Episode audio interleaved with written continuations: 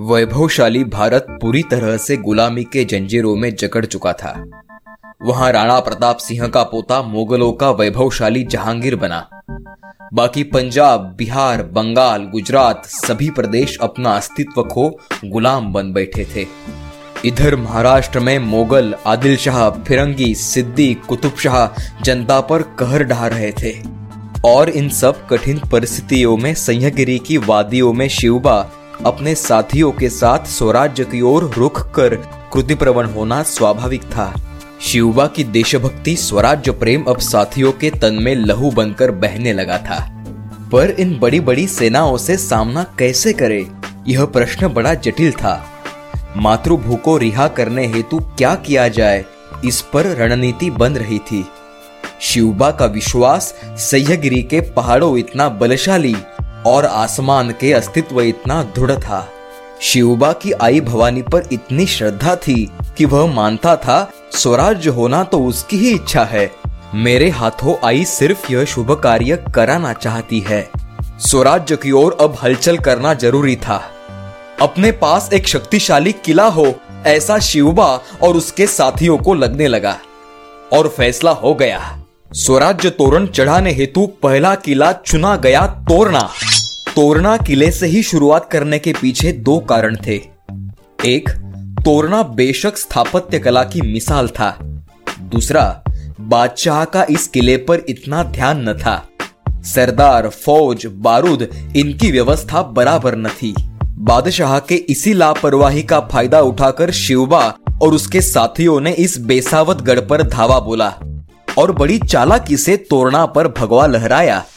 हर हर महादेव के जयघोष से सह्यगिरी की गिरी शिखरों से स्वराज्य के रण संग्राम का मानो प्रारंभ हुआ। महाराष्ट्र में जुलुम ढाने वाले सुल्तान शाही का कालबन अब स्वराज्य का आरंभ हुआ। तोरना की अधिष्ठात्री देवता तोरना जाई का आशीष मिला। तोरणा के तटबंदी का काम शुरू होते ही तोरणा के बुर्जों में धन से भरा कलश मिला। सभी में उत्साह की लहर उठी।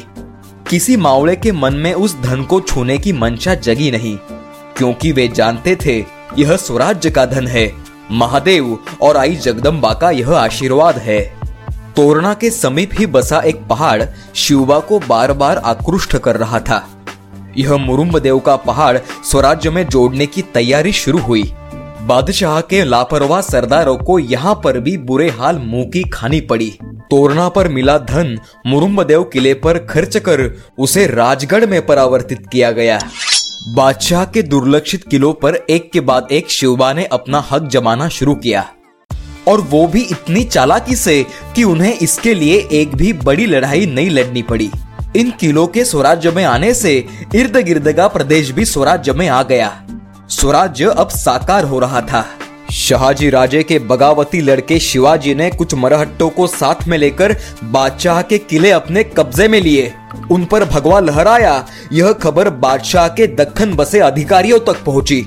गुलामी करते अपने सत्व को खो बैठे कुछ मराठा सरदारों ने ही स्वराज्य के खिलाफ फितूरी की।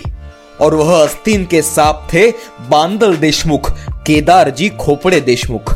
स्वराज्य के विरोधी भी हमारे मराठा सरदार ही बने। लेकिन इन सभी का गहरा असर स्वराज्य पर न हुआ। शिवबा ने फिर स्वराज्य विस्तार की तैयारी शुरू की। शत्रु को चारों खानों चित करने की नई नई योजनाएँ बनने लगी। बादशाह के अधिकारियों ने विजापुर में खबर पहुंचाई। शाहजी भोसले का बेटा दखन में विद्रोह कर रहा है। दरबार में इस पर चर्चा हुई। घमंड में चूर बादशाह वक्त की नजाकत को न समझ, इसे शिवबा की बचकाना हरकत समझ बैठा। तोरना पर मिले धन से राजगढ़ स्वराज्य की राजधानी के रूप में साकार रहा था। फिर यही खबर बादशाह के वफादार सरदार मियाँ रहीम मोहम्मद ने विजापुर दरबार में पहुँचाने का काम किया। पर बादशाह उस समय कर्नाटक में बचे कुचे काफरों को लूटने, नष्ट करने में तुला हुआ था। उसका कर्नाटक की इस सफलता में शिवबा ने हथियाए किलों पर ध्यान ही नहीं गया। यहाँ मियाँ साहब बादशाह बड़ी फौज भेजेगा। इस गलत फहमी में दिन में सपने देख रहा था। पर दरबार ने शिवबा का साथ देने वाले सरदारों को सिर्फ़ चेतावनी देकर मामला ठंडा हुआ और मियाँ रहीम हाथ मलते रह गया। बादशाह की चेतावनी से कुछ सरदार चिंतित ज़रूर हुए, पर शिवाजी राजे ने उन्हें समझाया। शिवबा का यह नया रूप देखकर सरदारों की निष्ठा बढ़ने लगी। स्वराज्य के प्रति प्रेम वे अब खुलकर जताने लगे। इस बीच वृद्धावस्था के कारण पंत दादोजी कोंडदेव की मृत्यु हुई। शिवबा पर श्रद्धा रखकर उनके साथियों को मार्गदर्शन करने वाला एक मर्द मराठा इस महाराष्ट्र के मिट्टी में विलीन हो गया। स्वराज्य वेदी पर ऐसे कई वीरों का बलिदान आगे होकर स्वराज्य का सपना साकार होने वाला था। लेकिन शिवबा को कठोर होना पड़ा। स्वराज्य का कामकाज यह साक्षात श्री कार्य था। यह याद रखते हुए शिवाजी राजे पंत स्वर्गवासी होने के बाद पूरे राजकाज की बागडोर खुद संभालने लगे। यह पालखी आगे ले जाने के हेतु एक एक कर स्वराज्य के प्रति निष्ठावान साथी उन्हें आकर मिल रहे थे। इधर दक्खन की जावड़ी प्रदेश के चंद्रराव मोरे का देहांत हुआ। चंद्रराव, यह किताब मोरे घराने को प्राप्त हुआ था। अब निपुत्रिक विधवा पत्नी के सामने बड़ी दुविधा थी। इधर बादशाह के सरदार जावड़ी प्रदेश को हथियाने की कोशिश कर रहे थे। इससे बचने हेतु दत्तक पुत्र को चंद्रराव गद्दी पर बिठाने हेतु उसने शिवाजी राजे से मदद मांगी। शिवाजी राजे ने बड़ी तत्परता से मदद कर वह प्रदेश मराठों के पास ही रहने दिया। यह दत्तक पुत्र 35 साल का था। इस मदद से दखन में जावड़ी के चंद्रराव ने भविष्य में स्वराज्य निर्माण हेतु हमेशा मदद करने का भरोसा जताया। उस समय राजा जी की उम्र सिर्फ़ 16 साल थी। इस उम्र में उन्होंने राजनीतिज्ञता की बड़ी पहचान दिखाई और अपना लोहा अच्छो अच्छो से मनवाया।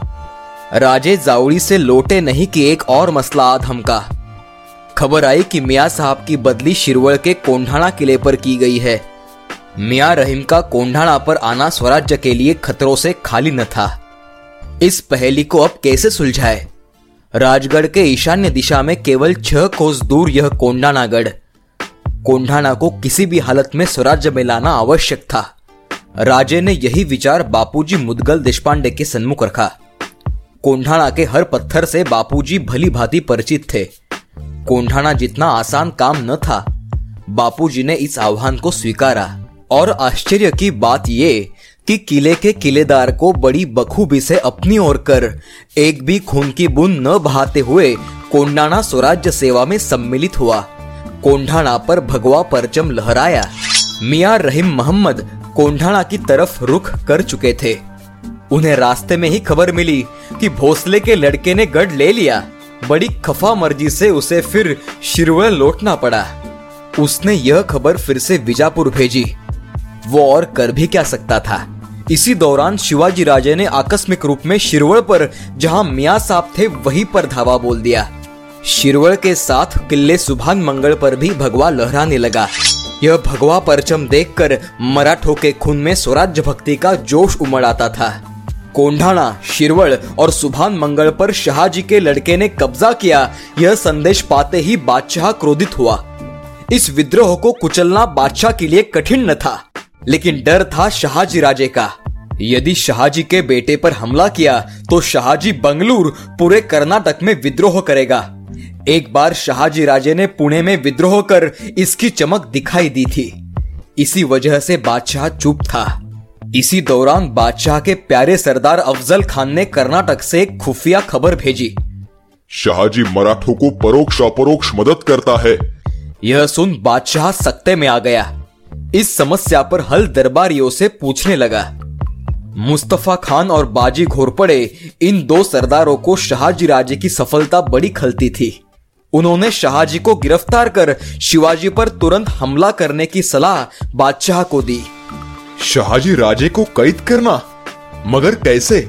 मुस्तफ़ा खान ने इस ज़िम्मेदारी को खुशी से अपने कंधों पर लिया। उसे मदद करने मराठा सरदार बाजी घोरपड़े तैयार ही बैठा था। बादशाह के हुक्म से मुस्तफ़ा खान कर्नाटक की ओर रुखसत हुआ।